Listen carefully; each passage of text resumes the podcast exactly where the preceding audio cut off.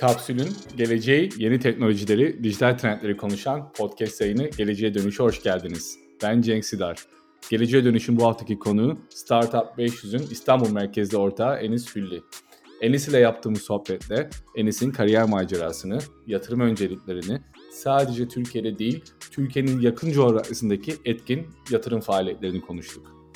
Enis merhaba, hoş geldin. Hoş bulduk Cenk, nasılsın?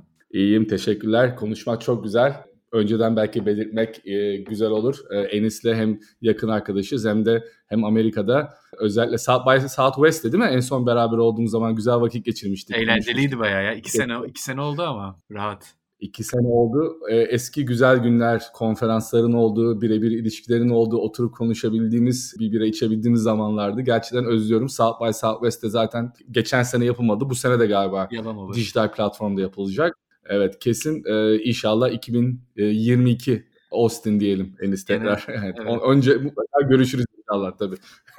E, ümit ediyorum. Enis öncelikle seni podcast'te ağırlamam, ağırlamak çok güzel çünkü e, sana biraz önce de bahsettim. Ee, senin podcast'inin dinleyicisiyim. Ee, sürekli olarak dinliyorum. Sanırım son dönemde de bir format değişikliğine gittin. Ama hem e, Türkiye'deki ekosistem hem Doğu Avrupa, Orta Avrupa ekosistemi, teknoloji ekosistemi için e, oldukça faydalı bilgiler paylaştığın, e, değerli konuklarla konuştuğun çok güzel bir podcast. Herkese tavsiye ederim. Birkaç şey söylemek ister misin e, podcast'in? Nasıl dinleyicilerimiz podcast'ini bulabilirler? Formatın nedir? Neler konuşuyorsun? Tabii. Podcast'ın adı CC.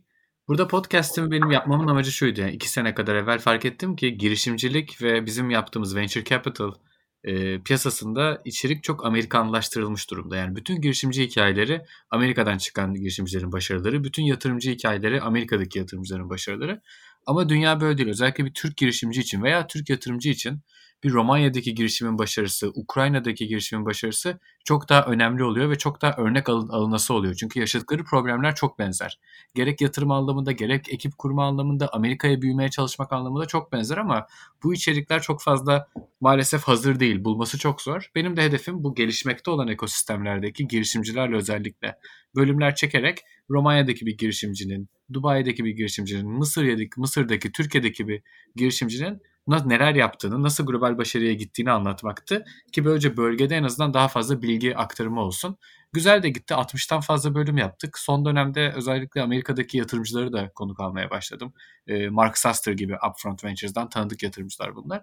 Bu yatırımcıların da immigrant entrepreneur yani sonradan Amerika'ya gelmiş girişimcilere ve uluslararası ekosistemlerde yaptıkları diğer yatırımlara değinmek istedim. Şimdilik iyi gidiyor. Herkese tabii ki e, bakmasını tavsiye ederim. Web sitesi de getcced.com.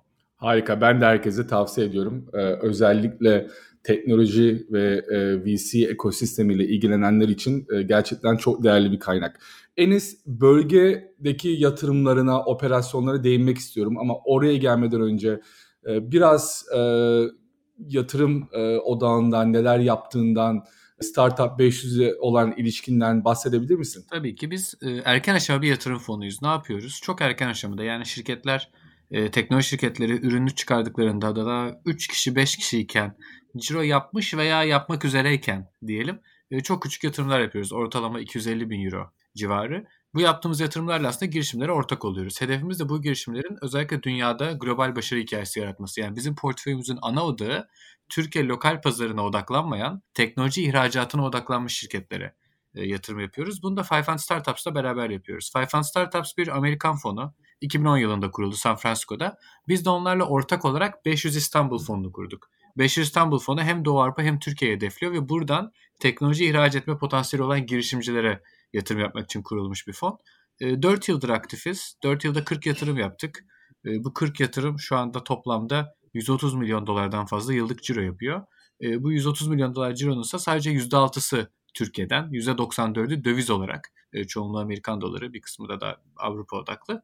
Yani aslında epey bir teknoloji ihraç eden şirkete yatırım yapma fırsatı yakaladık. Hedef IP'nin Türkiye'de geliştirildiği, istihdamın Türkiye'de yaratıldığı ama Ciro'nun ve müşterilerin yurt dışında olduğu teknoloji devleri yaratmak. belirli bir sektör odağınız var mı yoksa e, tamamen e, boyut odaklı mı yatırım yapıyorsun? Industry agnostiyiz. Bence eğer coğrafi olarak kendinizi kısıtlıyorsanız, coğrafi olarak kendinizi Doğu Avrupa ve Türkiye gibi kısıtlamışsanız sektör olarak kısıtlamamanız lazım. Çünkü zaten bu bölgeden senede çıkan iyi girişim sayısı 15-20. Bir de bunun üzerine kendinizi ben sadece sağlık yapıyorum veya sadece fintech yapıyorum gibi kısıtlarsanız geriye yatırım yapacağınız sadece birkaç şirket kalıyor. O da yeterli bir derinlik değil. Bizim portföyümüzde sağlıktan eğlenceye, mobil uygulamalardan Endüstri 4.0'a bir sürü farklı sektörde şirket var. Gayet mantıklı. Enis belki zor bir soru olacak ama e, belki bir e, anneye ya da babaya en sevdiği evla çocuğun kimdir gibi ama en e, favori 3 yatırımınız nedir? Hani şu anda böyle başarılı olan, zaman geçirmekten çok hoşnut olduğun, büyümesine destek olduğun Türkiye'den ya da bölgeden 3 yatırımı söyleyebilir misin? Ya şimdi favori falan demeyelim. Gerçekten babaya evladını sevmesi söylenmez. En çok yatırım alanlardan bahsedebilirim. Çünkü o daha subjektif olmayan, daha objektif bir yorum olur. Sonuçta herkesin ne kadar yatırım aldığı ortada. Ee, bizim portföyden e, Türklerin özellikle tanıyacağı Insider var. Insider Türkiye'de başladı. Bir pazarlama teknolojisi. Türkiye'de büyüdükten sonra Doğu Avrupa, Orta Doğu derken Güneydoğu Asya'ya doğru büyüdü. E, bugün baktığımızda 44 milyon dolar yatırım almış. 600 kişiden fazla çalışanı olan e, ve 25 farklı ülkeye e, yayılmış bir pazarlama teknoloji şirketi. Karbon var. E, Eren Bali'nin kurduğu ikinci şirket. 170 milyon dolar yatırım aldı. Bir sağlık şirketi. Amerika'da özellikle biliyorlar. Daha geçen hafta 100 milyon dolarlık yatırım turunu açıkladılar. Firefly var. Kaan'la Onur benim İzmir'den arkadaşım. Kaan hatta İzmir Amerikan'da benle aynı dönemdeydi. Aynı dönemde mezun olduk onunla. Onlar araçların üzerine ekranlar koyuyorlar. Bu koydukları ekranlarla hem bölge hem lokasyon hem durum hem lokasyon bazlı reklam verilmesini sağlıyorlar. 120 milyon dolar yatırım bugüne kadar. E, donanımı Türkiye'de e, üretiyorlar demeyeyim de bir araya getiriyorlar. E, Manisa'da, Muradiye Organize Sanayi'de. Bütün yazılım da İstanbul'daki ofisten yapılıyor. Tabi satış, pazarlama komple Amerika'da. Bu üç şirket en çok yatırım alan üç şirketimiz oldu şu ana kadar gayet başarılı. Bu rakamlar Türkiye'den çıkan firmalar için oldukça iyi. Ee, sanırım Insider ve Firefly tamamen Türkiye e, merkezli ama Carbon San Francisco'da mı kuruldu yoksa yanlış mı biliyorum? Yok San Francisco'da kuruldu. Bizim şimdi kendi fon olarak Hı. odamıza baktığımızda hangi şirketin Türk olduğu, hangi şirketin Türk olmadığı kavramı da karışık bir kavram. E, mesela Firefly'ın aslında şirketi Amerika'da ama bütün istihdamını Türkiye'de yaratıyor. Yazılımını Türkiye'de yapıyor. E, işte altında da Türkiye'de bir şirket kurdu. Bütün bu istihdamı sağlamak için ve IP'yi korumak için. Bizim kavramımızda o Türk şirketi olarak geçiyor. Ha baksanız ama Amerikan şirketi artık. Insider de benzer şekilde bir Türk şirketiydi. Biz yatırım yaptığımızda bir Türk anonim şirketiydi Insider. Daha sonra iki sene önce Sequoia yatırım yaptıktan sonra tepe şirket Singapur'a taşındı. Ee, bizim için Türk şirketi çünkü yarattığı 600 kişilik istihdamın 500'ü Türkiye ofisinden yaratılıyor hala. Ama yatırımcıların isteği doğrultusunda maalesef tepe şirket Singapur'a taşınmış oldu. Bunu hep sana söylüyorum aslında yani benim e, sana özel bir e, gerçekten e, sempatim var özellikle bu yatırım konusunda çünkü e, sen Türkiye odaklı bir sermaye grubu olarak e, bölgede yatırımlar yapıyorsun. Bu aslında bu Türkiye'nin sürekli kullandığı bir retorik var. Zaten doğru da bir retorik. Türkiye aslında işte Orta Avrupa, Orta Doğu, e, Kafkaslar, Kuzey Afrika vesaire için bir hub ve belki de bir geçiş noktası. Ama işte bunu fazla kullanamıyoruz. Yani aslında Türkiye'nin uzanabileceği, yatırım yapabileceği ciddi bir coğrafya var ve bu coğrafyada aslında genç, dinamik ve inovatif nüfusa sahip bir coğrafya. Yani Orta Doğu'da şu anda Ürdün, Macaristan, Polonya bu gibi ülkelerde çok e, ilginç e, şirketler kuruluyor. inovatif e, fikirler oluşuyor. Türkiye'den e, biraz daha uzaklaştığımız zaman işte e, gene e, belki ben Kazakistan'da mesela çok ilginç bir e, konferansa katılmıştım birkaç sene önce. Orada da oradaki inovasyon iklimiyle de çok açıkçası etkilenmiştim oradaki iklimden.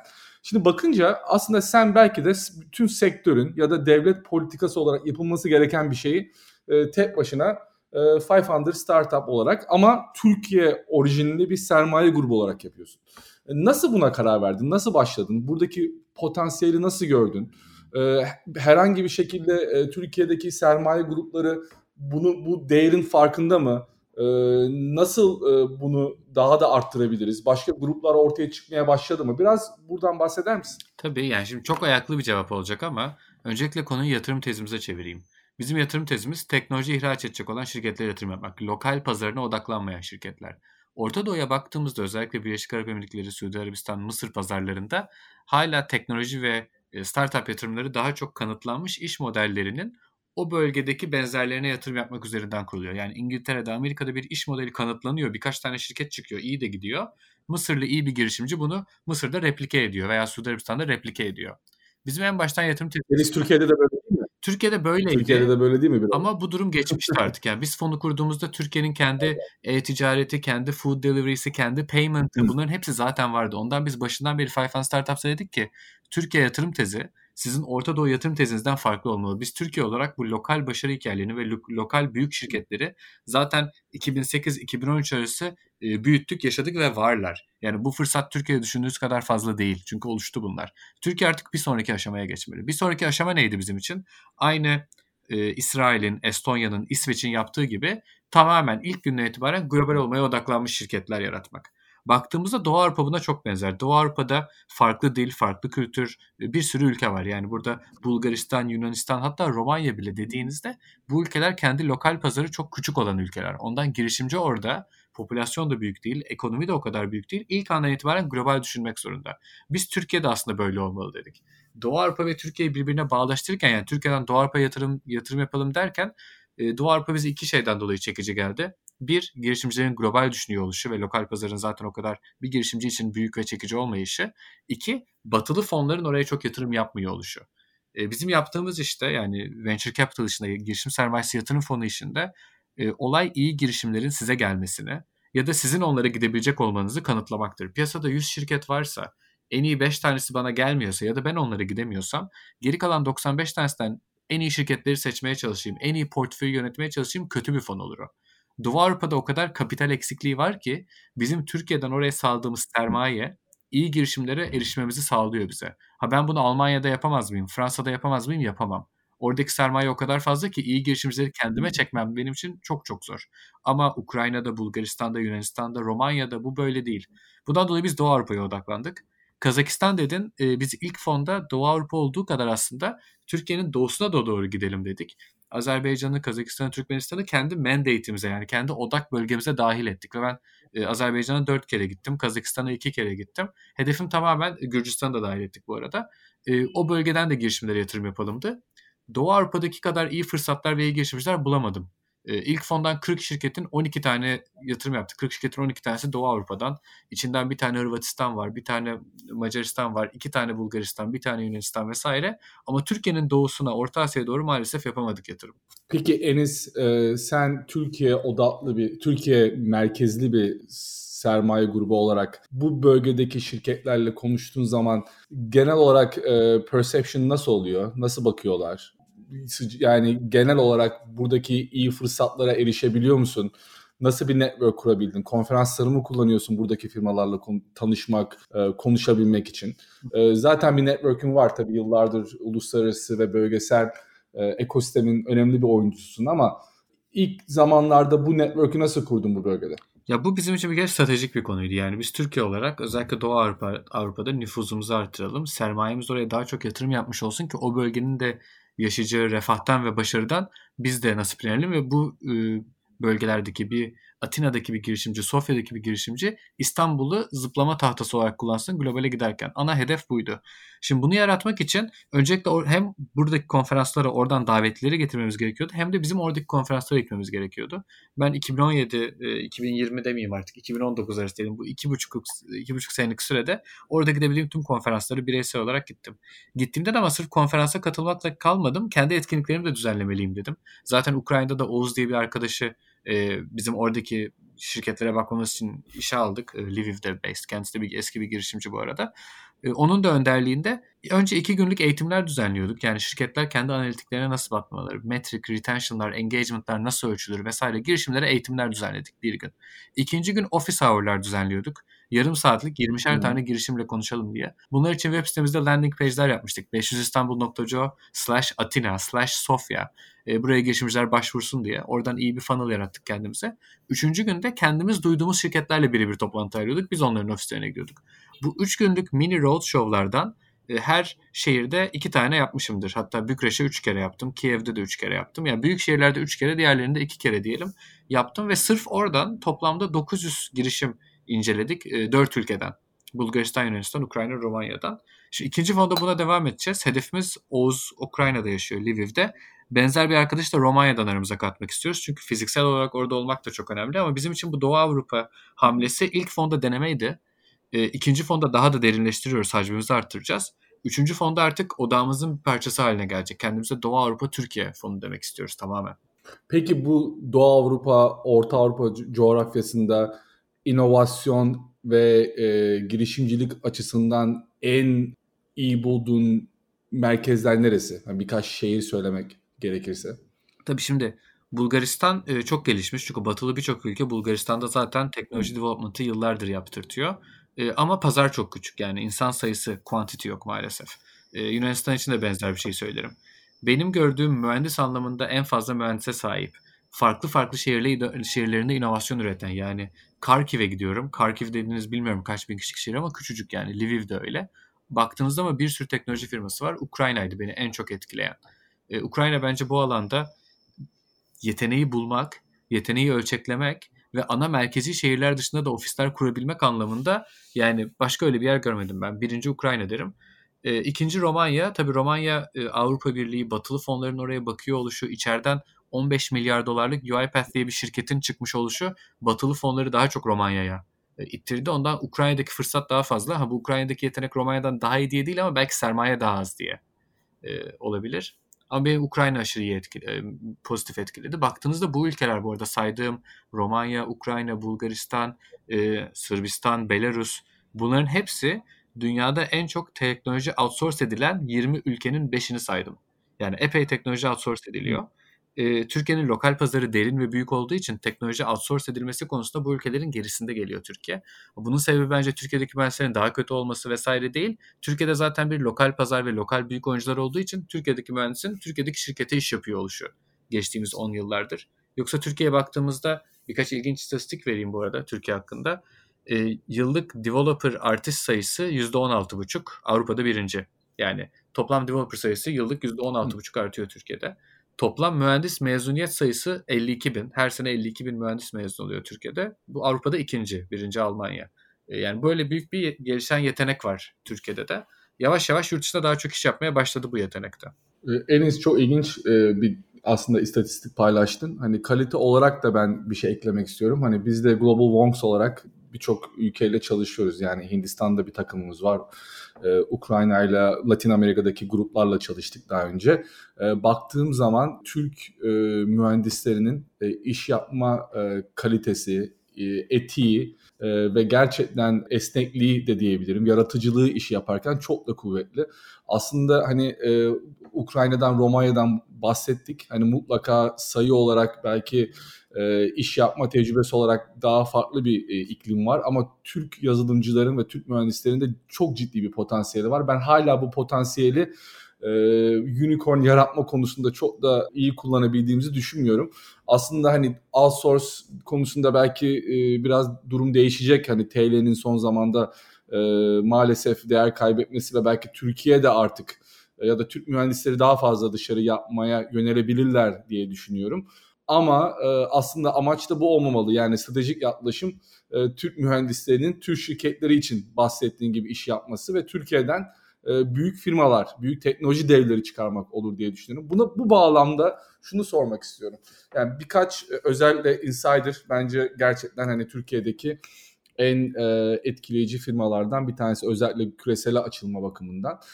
Ama bunun haricinde e, hani Türkiye'de çok büyümüş, satın alınmış firmalara baktığım zaman çok da inovatif böyle yenilikçi fikirlerin Türkiye'den henüz çıktığını gördük demek herhalde yanlış olur diye düşünüyorum. Bu konuda bana katılıyor musun? Yani genelde hani bu yemek sepeti olsun ki aslında işte getir olsun. Bunlar tabii güzel. Hani Türkiye'de bu işlerin teknoloji odaklanması hoş. Ama aslında hani copycat dediğimiz hani yurt dışındaki uygulamaların Türkiye'ye uyarlanmış biçimleri olduğunu ve bunun yanında da birkaç böyle oyun teknolojisi alanında ki bence o da çok büyük bir başarı tabii ki. Hani yadırgamak için ya da küçümsemek için söylemiyorum. Ama e, B2B alanında işte e, retail vesaire data veri analitiği alanında böyle çok çok çok yenilikçi e, fikirlere henüz görmedik desem doğru olur mu? Nasıl düşünüyorsun? Nasıl bu inovasyonu arttırabiliriz? Ya da bu şirketler var da yavaş yavaş mı büyüyorlar? Hani bunları önümüzdeki dönemde mi duyacağız? Senden biraz bunu e, öğrenmek isterim açıkçası. Tabii ya şimdi Türkiye'ye baktığımızda 2010'dan beri bugüne kadar gelelim. E, 2010'dan beri özellikle 2015'e kadar yapılan exitlerin büyük çoğunluğu lokal pazar exitleriydi. Yani lokal pazarı domine eden oyuncuyu yabancı şirket gelip satın alıyor. Senin de verdiğin yemek sepeti gitti gidiyor. E, çiçek sepeti vesaire örnekler sonsuz zaten. E, daha sonra bu değişti. Yani geçtiğimiz e, 2018 başından beri toplamda 3,5 milyar dolarlık exit oldu e, Türkiye'den. 3,5 milyar dolarlık şirket satıldı. Bu 3,5 milyar dolara baktığımızda evet bunun içinde Alibaba Trendyol'da var. Gene bir lokal pazar hikayesi. Ama ona göre 1.8 milyar dolarlık Peak Games'da var. Gram Games'da var. Masamo'da var. E, Citus Data'yı satın aldı Microsoft. Opsgenie'yi satın aldı Atlassian. Tamamen ürünü için. Yani burada baktığımızda son özellikle 3 senede e, satın alma motivi de değişiyor. Satın alanın satın alma sebebi de farklılık gösteriyor. Satın alanlar batıdan da gelebiliyor, doğudan da gelebiliyor. Yani bu satın alma tarafında büyük bir diversification, çeşitlendirme görüyoruz. Bu çok pozitif bir sinyal. Toplam 3,5 milyar dolar dedim yapılan satın almalar. Buna karşılık toplam yatırılan tutar startuplara aynı 2,5 yaklaşık 2,5 senelik süreçte 250 milyon dolar. Yani 250 milyon dolar yatırılmış, 3,5 milyar dolar exit edilmiş. Bu ne kadar sermayeye aç bir ekosistem olduğunu gösteriyor. Yani belki 250 yerine 500 milyon dolar yatırılsa bundan 5 sene sonrasında çok daha büyük exitler yaşayacağız. Hmm. Benim için Türkiye'de hani daha fazla unicorn çıkmayışının e, ana sebebi sermaye. 2010'dan 2020'ye baktığımızda Türkiye'deki toplam startup yatırımı 50 yıllık 50 ila 100 milyon dolar arasında gitti geldi. 80 oldu, 100 oldu, 60'a düştü, 80'e çıktı vesaire. Çok stabil. 2010'a baktığımızda Türkiye bölgede açık ara liderdi toplam e, startup yatırımı tarafında. Yani bir Mısır'la, Suudi Arabistan'la, Birleşik Arap Emirlikleri ile Türkiye kıyaslanamaz noktadaydı. Bugüne baktığımızda biz 10 yıldır hacim anlamında yerimizde saydık. E, bu arada Mısır bizi yakaladı. Birleşik Arap Emirlikleri bizim üzerimize geçti. Suudi Arabistan bizim üzerimize geçti. Yani kendimi karşılaştırdığım yer bu arada Almanya, Fransa, İsrail değil. Yani Mısır, Suudi Arabistan ve Birleşik Arap Emirlikleri. Buradaki temel faktör ekonomi Türkiye'deki ekonominin durumu mu, doların TL karşısında güçlenmesi mi, Türkiye'deki özel sektörün son dönemde özellikle 200 senedir böyle bir ekonomik darboğazın yavaş yavaş başlamış olup e, daha böyle günü kurtarma yönünde adımlar atma motivasyonu mu nedir buradaki sebep? Niye bu artmadı? Bu trajectory devam etmedi bahsettiğin gibi? Şimdi bence sermaye geçişi yaşadık. Yani 2010, 2011, 2012, 2013 hatta 2014'e baktığımızda senelik 50-100 milyon dolar arası olan bu yatırım hacmi genellikle batılı ve özellikle Amerikalı VC'lerin Türk şirketlerine yaptığı yatırımlardı. Yemek sepetinin yaptığı büyük round, Kleiner'ın gelip Trendyol'a girmesi, Tiger'ın girmesi vesaire. Daha sonra 2014-2015'ten sonra yerli sermaye oyuna girmeye başladı ama bu arada yabancı sermaye hacmi azalmaya başladı aynı noktada da. E, yerli fonlar kuruldu. E, biz de dahil olmak üzere. Biz çok daha geç tabii 2010, 2016 ortasında kurulduk ama 2013'ten itibaren yerli fonlar kurulmaya başladı. E, devlet Avrupa Yatırım Fonu ile beraber farklı mandate'ler oluşturup bu yerli fonları desteklemeye başladı. Baktığımızda evet yatırım hacmi stabil kaldı ama yabancının Türkiye olan yatırımı azalırken yerli sermayenin bu alan olan ilgisi de artmaya devam etti. Ondan ben bu sene 2020 yılında pandemiye rağmen e, son 10 yılın en yüksek yatırım hacmine ulaşacağımızı düşünüyorum. Yani geçen seneyi falan geçeriz. Son 10 yılın en yüksek senesini yaşarız. Pandemi olmasaydı belki bunun iki katını yaşardık. Seneye ve sonraki senelerde de yıllık 200 milyon doları aşacağımızın düşünüyorum. E, bunun ana sebebi de artık yerli sermayenin buraya akabilmesi için gerekli olan mekanizmalar kuruldu. Gerek, gerek bireysel emeklilik e, sisteminde biriken paraların buraya aktarılması, gerek kurumların veya bireylerin startup ekosistemine direkt veya indirekt yani fonlar aracılığıyla veya direkt yatırım yapmasında vergi avantajları sağlanması gibi mekanizmalar işte 2016'dan bugüne kadar yavaş yavaş oturtuldu. Bu aslında hani e, baktığımız zaman e, özel sektörün özellikle hani fonlar aracılığıyla yatırım yapmasından bahsederken aslında stratejik yatırımlardan bahsediyoruz. Yoksa hani direkt return odaklı e, finansal yatırımlardan bahsediyoruz. Yani diyelim ki X Holding, Y Holding uzun vadede e, portfolyo şirketlerine katkıda katkı sağlayabilecek şirketlere mi yatırım yapıyor yoksa direkt yüzdelik bir e, dönüş odaklı yatırımlar mı yapıyor?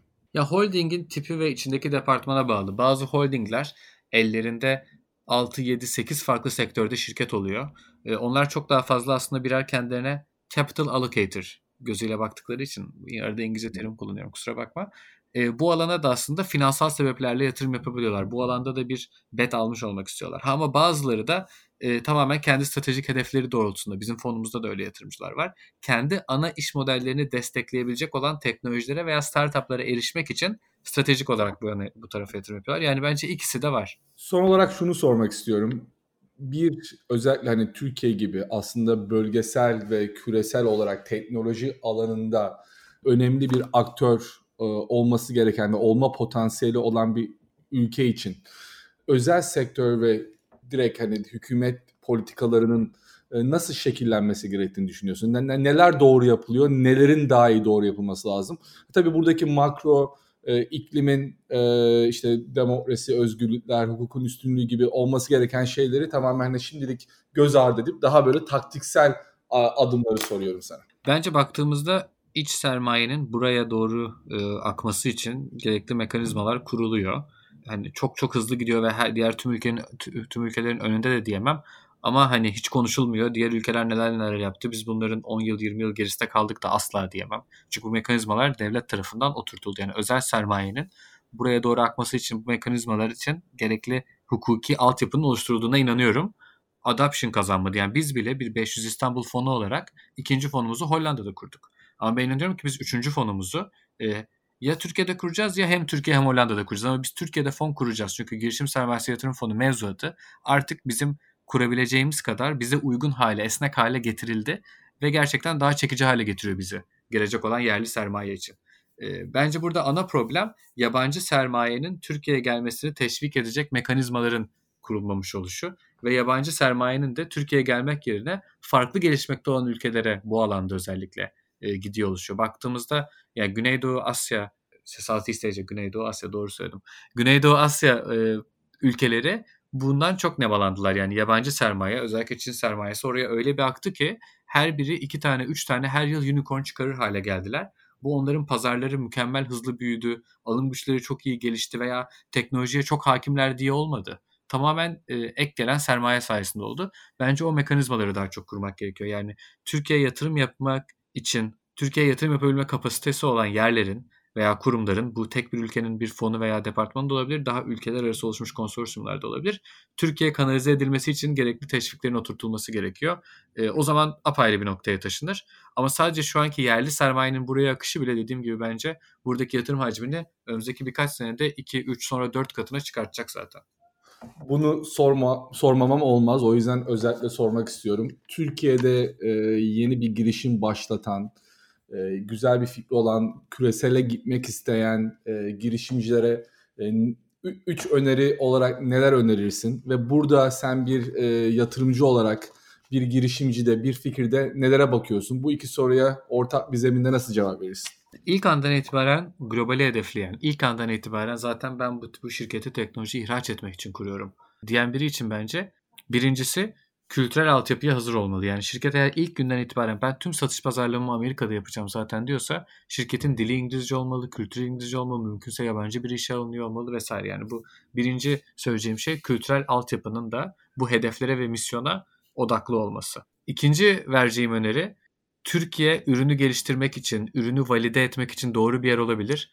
E, ama eğer siz bir ürünü global için ve küresel pazarlara satmak için oluşturuyorsanız Türkiye'de 5 satış yaptıktan sonra 55 satışa çıkmaya çalışmıyor olmanız lazım. Türkiye'de 5'ten 55'e çıkacağınızda 6. müşteri yabancı olsun daha önemli. Yani ne kadar hızlı yabancı müşteri almaya odaklanırsanız ki bu çok zor. Epey zaman alacak, epey kaynak alacak. Ama şirket için o kadar iyi olur bence. Üçüncü önerim de gene bu misyona uygun olarak sizi küresel anlamda başarıya taşıyabilecek olan yatırımcılara ulaşmaya çalışın. Çevrenizde en yakın e, ulaşabileceğiniz yatırımcıya yani Türkiye'de lokal pazarda olan en yakın yatırımcıya gitmeye çalışmayın. E, mümkünse Avrupa'yı hedefliyorsanız Alman yatırımcılarla konuşun. Amerika'yı hedefliyorsanız Amerikalı yatırımcılarla konuşun. Kendinizi o oyun içerisinde sokun. Çünkü o oyun size gelmeyecek. Sizin oraya gitmeniz lazım. Zaten dezavantajlı başlıyorsunuz Türkiye'de başlayarak. E, neye bakıyoruz diye soracak olursan da yani ben bu işe başlarken takım çok önemli, takım çok önemli diyerek başladım. 4,5 yılda durmadan ne kadar takımın daha da önemli olduğunu fark ettim. takım dışında geri kalan herhangi bir şey önemli değil. İyi bir fikir, iyi bir pazar, iyi bir ürün, iyi bir büyüme. Yani bunların hepsi sonradan düzeltilebilir faktörler. İyi bir girişimci yanlış zamanı doğru zaman haline de getirebilir. Yanlış pazarı doğru pazar haline de getirebilir. Yanlış ürünü doğru ürün haline de getirebilir. Ondan bence takım takım takım yani bu gerek e, kurucu ekip içerisindeki takım gerek o kurucu ekibin kendi altında oluşturduğu takım. Çünkü siz bir B klas veya C klas bir insanı işe alıp e, o insanın da kendi altına kendinden daha iyi birini almasını bekleyemezsiniz. Takımı baştan çok güçlü kurmak lazım. Enis çok teşekkür ederim. Sadece programa katıldığın için değil, aynı zamanda Türkiye'nin ekonomik ve sosyoekonomik gelişiminde çok önemli rol alacak teknoloji şirketlerinin oluşmasında ve bölgeye yayılmasında e, önemli bir rol oynadığın için ekosistemde çalışmalarında başarılar diliyorum. Ben teşekkür ederim davet ettiğiniz için. Görüşmek üzere.